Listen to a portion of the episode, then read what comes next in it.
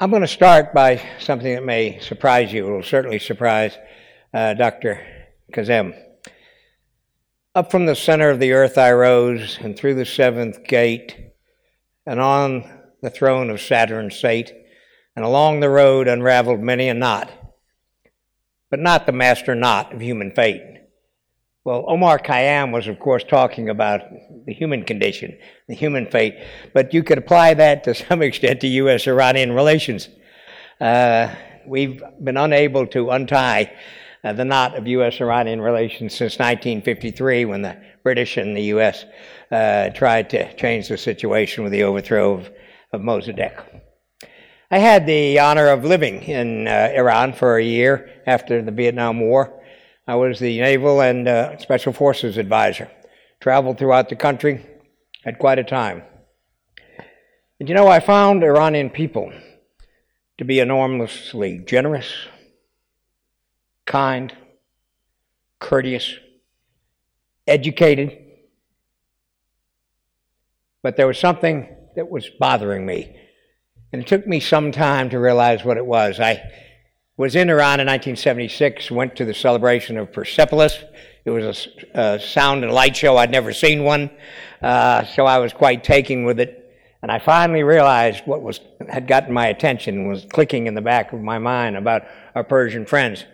And that was that as I stood there, just in awe of this sound and light show, uh, I was thinking of 2,500 years ago, and Cyrus and Darius and all of that, and what was the magnificence of the empire at that time. I came to the realization that our Persian friends had that in the forefront of their mind. Persepolis was yesterday. It wasn't 2,500 years ago.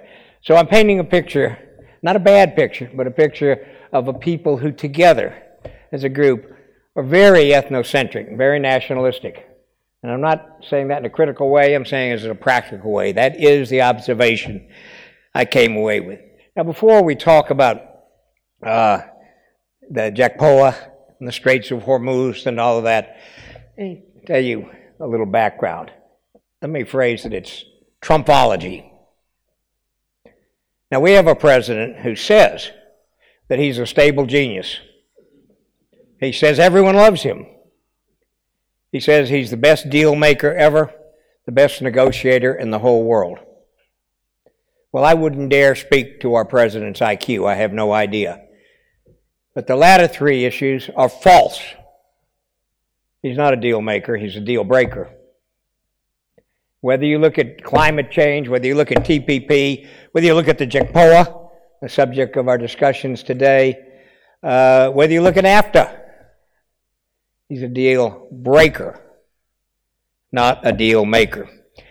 Now, why did the U.S. leave JCPOA? There are two reasons. The first reason is because it was negotiated by President Obama. And anything Mr. Obama touches, our, our president cannot stand. So that's the first reason, as silly as that may sound to you. And the other reason is, to some extent, we have subcontracted our Middle East policy to Saudi Arabia. This is a fact.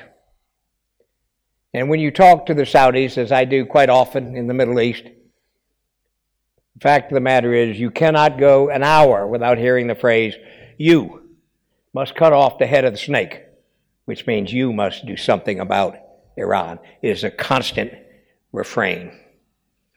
Now, I want everyone to calm down a little bit, notwithstanding the title of the discussion, are we on a collision course? Uh, well, we, to some extent, as I started off, we've been on a collision course since 1953. But both sides have been able, in large part, to restrain ourselves.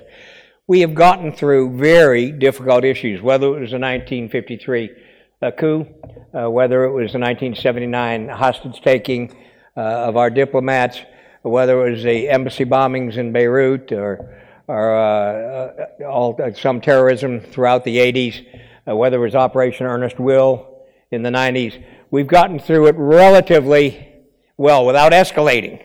We had problems. But people on both sides, that's the U.S.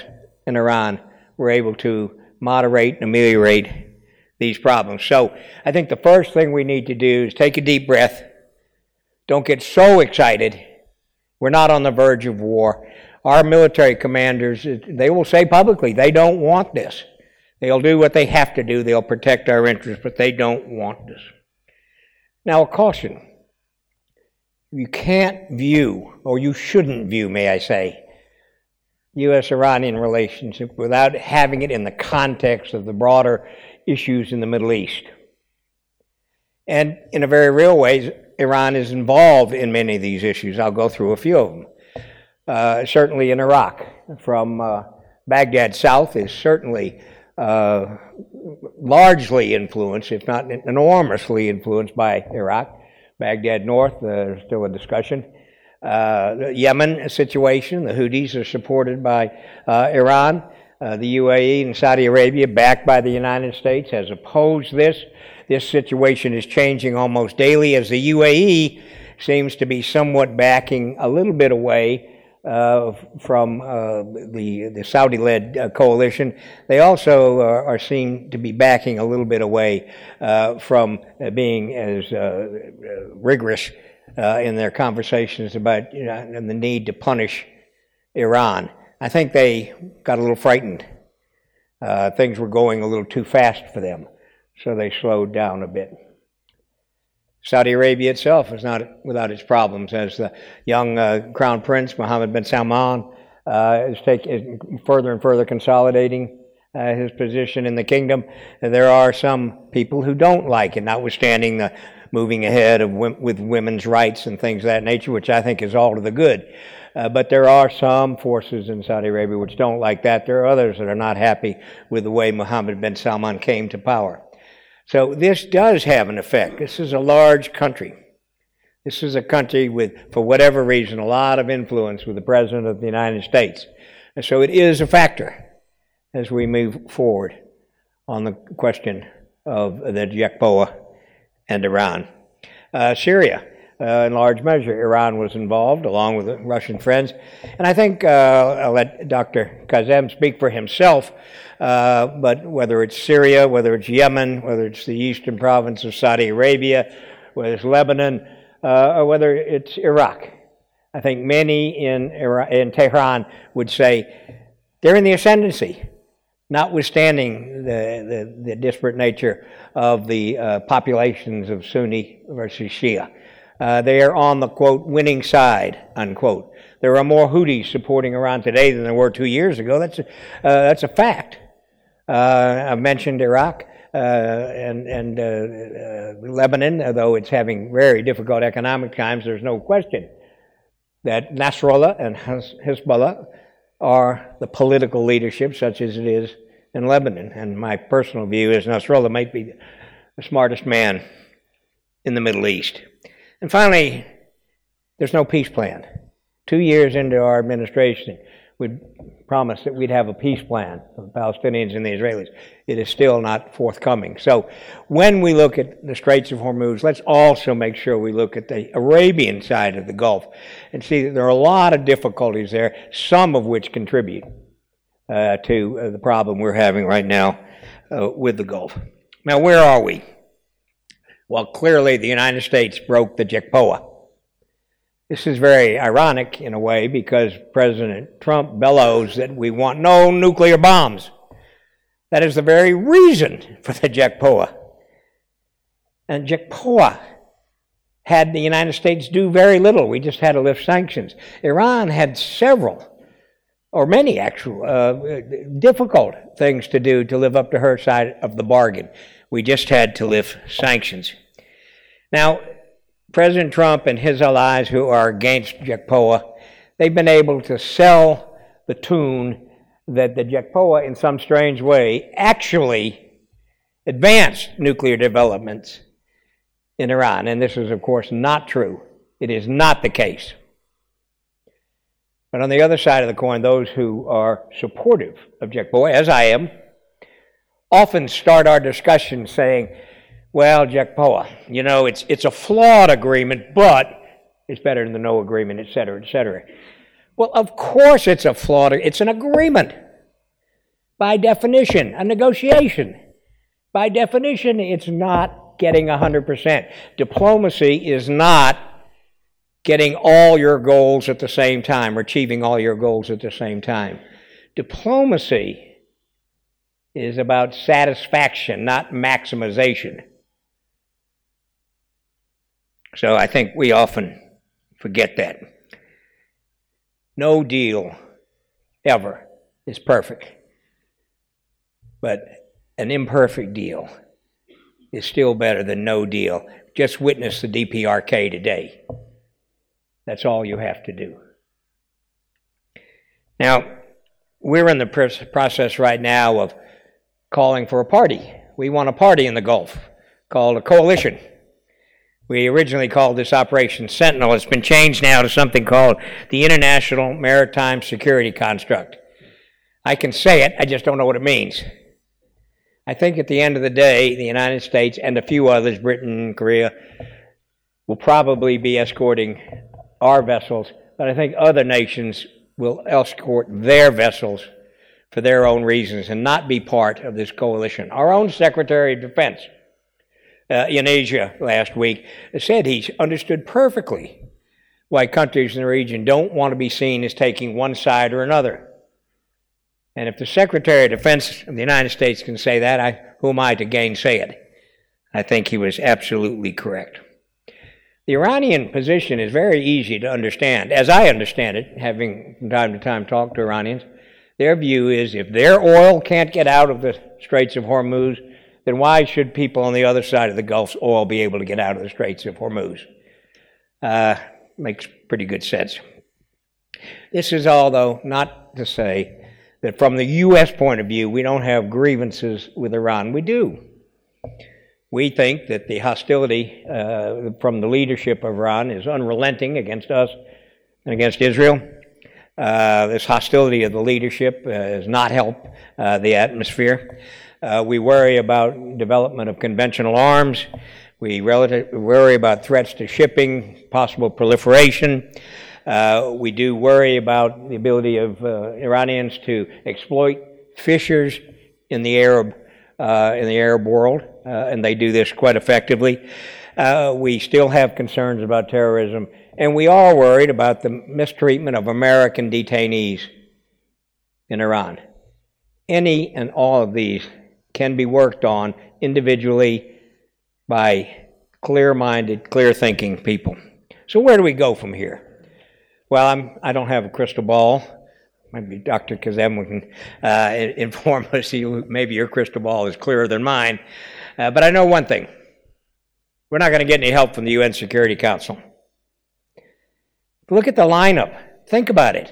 UN Security Council Trump, Putin, Xi, Bojo in Great Britain, and, and Macron. In the United States, people want to have fun and say, look at that lineup of the UN Security Council. The smallest ego in the room is French. Now, now that's a first. so, and just think about it. We all men and women of the world. We've been around a bit. We've seen all kinds of leadership. We've seen uh, tyrants and we've seen thugs. We've seen enlightened educators. We've seen great politicians. We've seen military officers who lead their countries. Uh, we've had six of our presidents have been generals, for heaven's sakes. Uh, we're used to all of those things. But one thing we've never seen before, and that is a major country, a nuclear country that is led by an trained career intelligence officer, the Russian Federation. So we're not getting any help from the UN Security Council. One thing that would help is if the United States would be a little smarter in our language, uh, rather than calling out the nation of Iran is, troublesome. If you have a problem with an individual, name the individual. If you don't like the leadership, name. If it's Mr. Rouhani, name it. But don't blame the whole nation. You know, in the United States, this will come as a surprise to you. We have an estimated four to five million citizens of Iranian uh, descent. I was saying you can't cross the street in Los Angeles without running into an Iranian American. Uh, and we're richly benefiting from that. Um, the next thing that I think the United States needs to do, and all of us needs to do, is realize that a flawed JCPOA is certainly better than the worst case. Right now, for the last several weeks, we haven't been knocking each other's drones down. There's been relative quiet. Uh, I think it's a time for reflection, a time to try to figure out what's next. You should never embark upon a path, in my view, without having Plan B already in mind, or out. If you don't know where you want to go, all roads lead there. And that seems to be the position the United States was with JCPOA. Uh, so, what's, what's the end game? What's the end route? No one's thought it through. There are some who say they want the end of the Iranian regime, like Mr. Bolton and others. There are others, like our president, that is not his, his aim. In fact, I actually, I've been pretty critical of him. I am very critical of our president, but I do not think he wants to commit military force. I do not think he wants another war in the Middle East. I think he's leaning over backwards not to have it, but he's gotten down a path in certain ways and doesn't know how to, to back away from it. Uh, we need to be very careful about secondary sanctions. So it occurred to me we have the UN Security Council Resolution 2231, which oversees, the signed by the uh, PERM 5, the United States, Iran, Germany, and the EU. This is what governed our activities in. You know, we were to apply secondary sanctions on someone who doesn't follow our lead. We would be in the ironic position of sanctioning a country for following a UN Security Council resolution. So, if we're going to do that, going to need to think about it and what the secondary and third or tertiary and fourth implications of such an action are. I admit to you, I haven't thought it all through but I just know they're there and we need to think about it. We need to encourage the EU and particularly Japan to continue their uh, their negotiations. Mr. Abe of Japan uh, went one time to Tehran. I'm extraordinarily grateful to him. I was asked by the Japanese press, was his trip a failure?